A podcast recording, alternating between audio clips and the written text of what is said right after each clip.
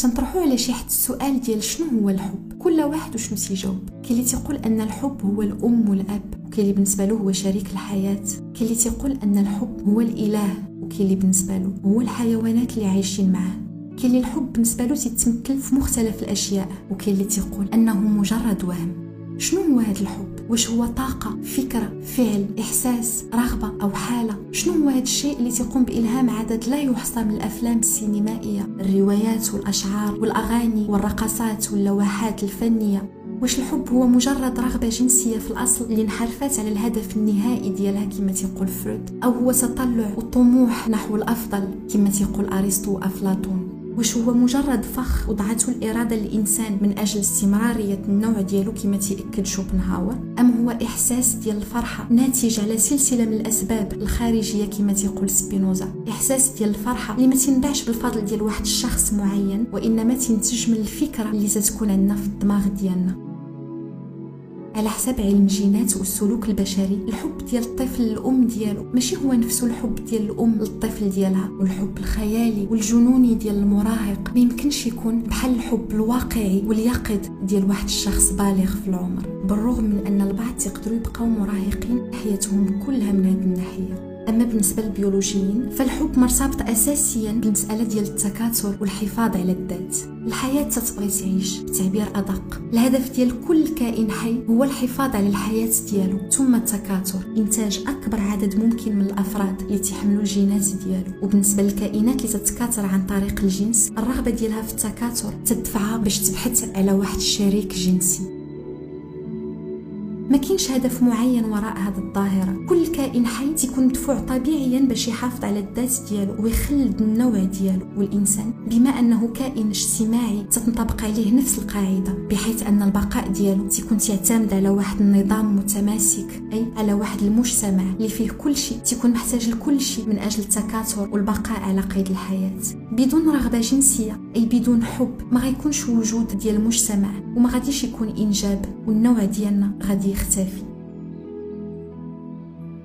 الفيلسوف شوبنهاور تيأكد هذه المسألة وتيقول أن الدقة اللي بها الحشرة تختار واحد الزهرة أو فاكهة أو مكان اللي فيه غتوضع البيض ديالها هي نفسها الدقة باش واحد الرجل تيقلب على إمرأة ذات طبيعة محددة اللي غادي تلائم مع الطبيعة الخاصة ديالو من أجل الاستمرارية ديال النوع ديالو.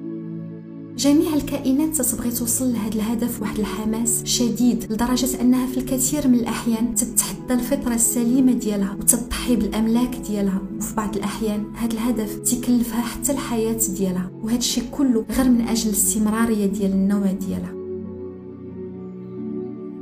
الكائنات بصفة عامة ما تتكونش واعية بهذا الهدف. لهذا ما تترددش نهائيا في أنها تستمر في العمل من أجله. بالخصوص الحيوانات اللي الوعي ديالها ما متطورش بحال الوعي ديال الإنسان. هذا الأخير تتمكن من فهم الهدف والنهاية ديالو وتفقد بالتالي ديك الحماس اللازم اللي تدفعو للسعي وراء التحقيق ديالو بدون تفكير. لهذا الحقيقة تتنكر في الهيئة وفي الشكل ديال واحد الوهم اللي تدفع الإنسان باش يتصرف وفقا للإرادة أي القوة الطبيعية للهدف الوحيد ديالها هو الاستمرارية ديال النوع الاستمرارية ديال الحياة.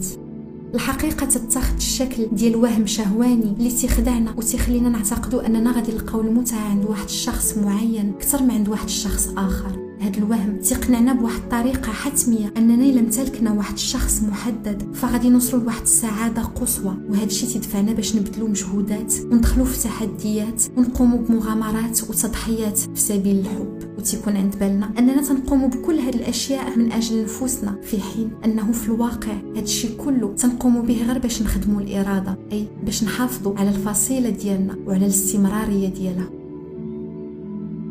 ولكن كيفاش تدير الحقيقة باش تنكر في الهيئة ديال الوهم كما قال شوبنهاور؟ أي كيفاش هذه الطاقة الحيوية اللي تتشكل من الرغبة والشهية الجنسية والدافع ديال الحفاظ على الذات قدرت تتحول وتولي عبارة على شعور بشكل خاص الشعور ديال الحب.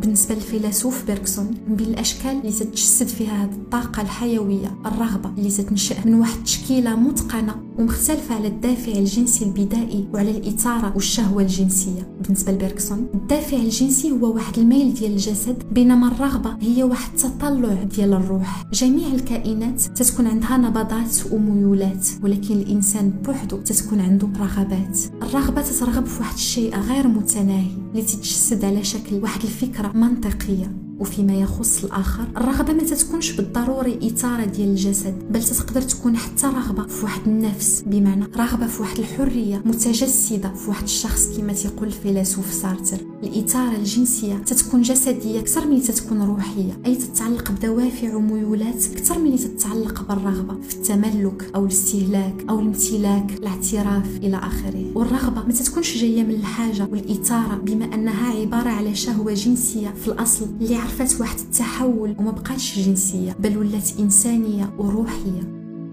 الحاجة تدفع الإنسان باش يبحث على واحد الشيء موجود في هذا العالم ولا ما لقاهش الحياة ديالو تتكون مهددة. ولكن الرغبة تدفع الإنسان باش يبحث على واحد الشيء اللي ماشي عضوي أو بيولوجي بل مجرد وروحي. ولا ما لقاهش الحياة ديالو ما غاديش تكون مهددة. بما أن الإنسان تيبقى على قيد الحياة واخا يتعرض لاحباط عاطفي فيما يتعلق بالرغبات ديالو. واخا الشخص يكون لا إنجابي وما عندوش رغبة في التكاثر واخا هكاك تتكون عنده رغبة جنسية. هادشي لا ما اعتبرناهاش حاجة جنسية بما أنه إلا ما تمش التلبية ديالها. الطاقة الحيوية ديال الإنسان تضعف وتضيع وتتمرض وفرويد تاكد على أنه واحد الجرعة معينة ديال الإشباع الجنسي والمباشر تتكون جد ضرورية بحيث أنه فاش يكون واحد الإحباط فيما يخص هاد الجرعة فالنتيجة تتكون مرض نفسي. إلا الشهوة الجنسية ديال شي شخص ما كانش مكتملة يتسر خلل في التكوين الفطري أو خلال الطفولة الصغيرة ديالو. تتصاب بمرض نفسي وتطور واحد العصاب خطير ولا رجعة فيه تفقد الاتصال بالواقع وتلجأ لواحد الهذيان وهمي وتولي الفريسة ديال الخوف من الموت وديال القلق في الحياة.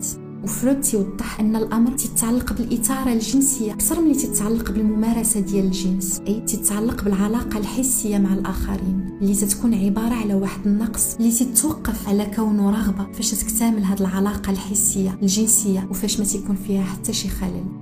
وهذا التمييز بين الرغبة الجنسية والرغبة الروحية بان شحال هذه عند الفيلسوف أفلاطون اللي تيقول أن الرغبة عندها جوج ديال الأوجه الرغبة في الأشياء الجسدية والرغبة في الأشياء الروحية اللي تتعلق بالفضيلة. الحب ما تتشكلش فقط من الرغبة في واحد الجسد معين. فاش تنحبوا شي شخص ما تعنيش أننا تنحبوا فقط الجسد ديالو بل تنكونوا تنحبوا حتى الكيان ديالو أي الجزء الروحاني اللي عنده. الحب الأفلاطوني هو الحب ديال الروح ماشي الحب ديال الجنس. ولكن واخا هكاك بالرغم من الروحانية والصفاء ديال هذا الحب بالنسبة لافلاطون النقص هو اللي تيكون مسؤول على التشكيل والتكون ديالو. فاش الإنسان تيحب فهذا الشيء يعني أنه عنده واحد النقص.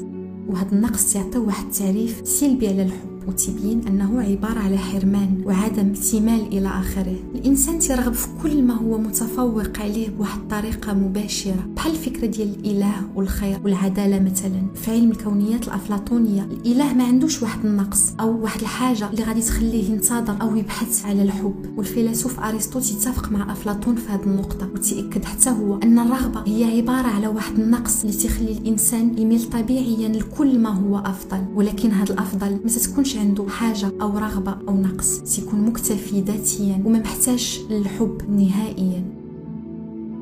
ولكن كيفاش غادي نقدروا نقولوا أن الحب تيتلخص غير في النقص؟ فاش تتجلى هذا النقص اللي تدفعني باش نشعر بالحب تجاه الأب أو الأم ديالي مثلا؟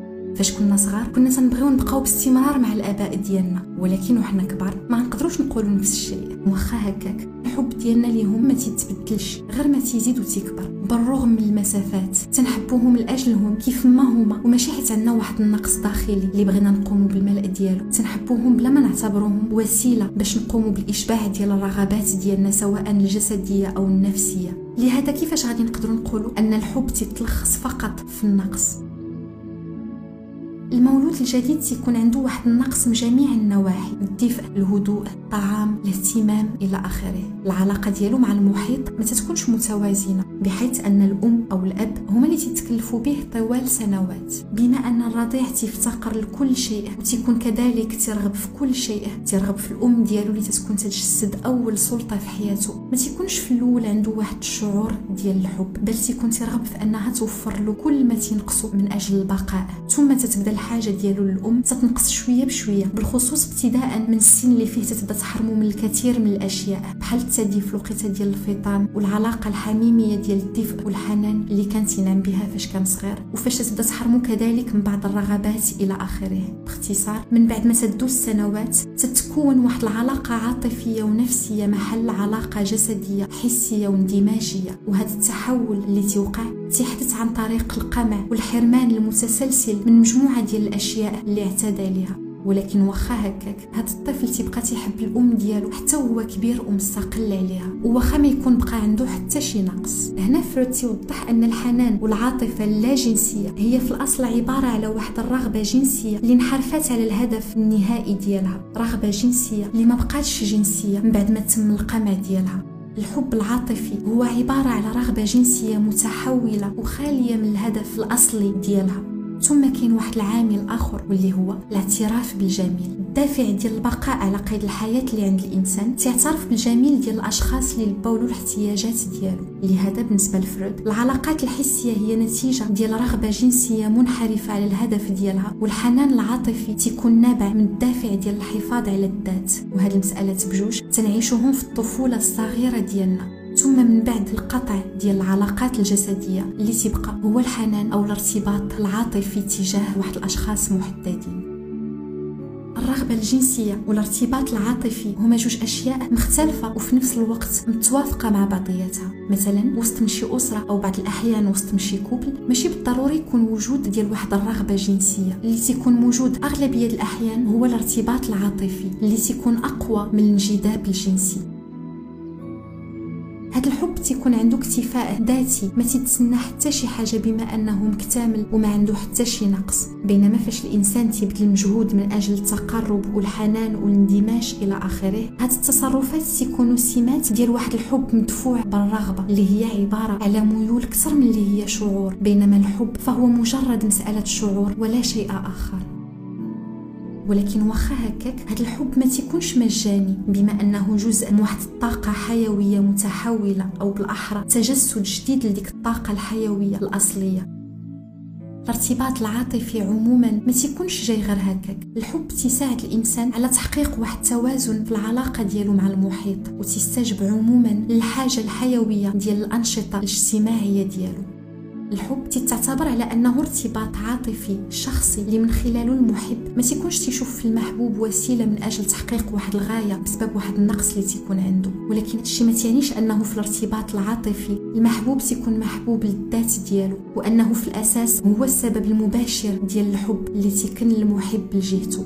وفي بعض الأحيان يمكن يتم الفهم ديال الحب على أنه القوة اللي تدفع للعمل من أجل الخير والرفاهية والسلامة والسعادة ديال المحبوب. ولكن في الحقيقة الحب ما تيكونش ناشط تيكون محبوس في الذات ديالو. مثلا الشخص اللي تيحب ما تيكونش في حاجة يقوم بالإظهار ديال الحب ديالو أو يدير شي شيء من أجل الشخص اللي تيحب لأن الحب ما عندوش علاقة بالأخذ أو العطاء.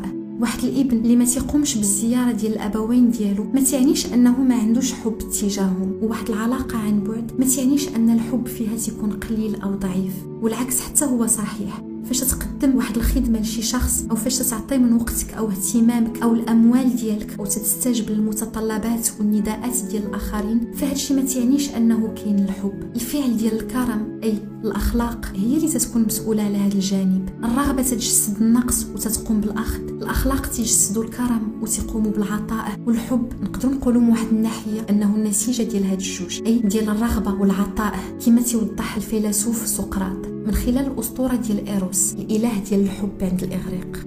زوس الإله ديال الرعد والسماء عرض على كل الآلهة باش يحتفلوا بالميلاد ديال أفروديت. الإلهة ديال الخصوبة والجمال باستثناء بينيا إلهة النقص والبؤس وعدم الاستقرار. الحفلة كانت صاخبة بالرقص والشراب والولائم بالفضل ديال بوروس الإله ديال الموارد والعطاء والكرم والازدهار. وبينيا الالهه ديال البؤس والحرمان. واخا ما توصلاتش بالدعوة. جات للحفلة وهي متنكرة. وقامت بإغواء الإله بوروس. وحملت في البطن ديالها بالإله إيروس الإله ديال الحب. اللي دمج بين عدم الاستقرار والنقص والهشاشة والحرمان ديال الأم ديالو بينيا. وبين الازدهار والموارد والكرم والعطاء ديال الأب ديالو بوروس. بالنسبة لسقراط الحب هو العطاء والنقص في آن واحد. ونقدروا نقولوا كذلك من واحد الناحية أخرى أن الحب ما عنده حتى شي علاقة بهاد الجوج بما أن الحب هو عبارة على شعور شخصي وما تيكون مرغم يعطي أو يقوم بحتى شي حاجة تيكون مكتفي بالوجود ديالو. لهذا ما يمكنش اطلاقا يتم القياس ديال قوه الحب بالكمية والنوعية ديال الهدايا أو التعابير أو الأفعال.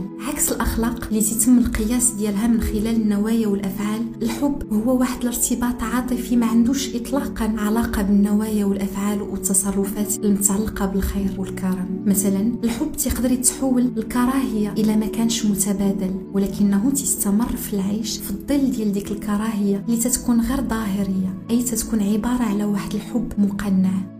الحب يمكن يكون كذلك مؤذي وغير مبالي بالسعادة والمصلحة ديال المحبوب. الحب هو عبارة على ارتباط عاطفي اللي تحرص على الحفاظ على نفسه ولو يكون على حساب الذات ديال المحبوب. بينما الأخلاق فتعطي الأولوية للمصلحة والسعادة ديال المحبوب ولو يكون على حساب الذات الخاصة. أما الرغبة فالهدف الوحيد ديالها هو الملء ديال النقص اللي عندها. إلا أن الرغبة ما هي إلا شكل من الأشكال ديال الأنانية. بينما الحب هو واحد التمركز حول الذات الخاصة ديال الشخص. الأنانية تتخلي الإنسان يوضع الكبرياء ديالو في المركز ديال الوجود بينما التمركز حول الذات تخليه يوضع الأنا ديالو في المركز وتكون العالم كله تدور عليها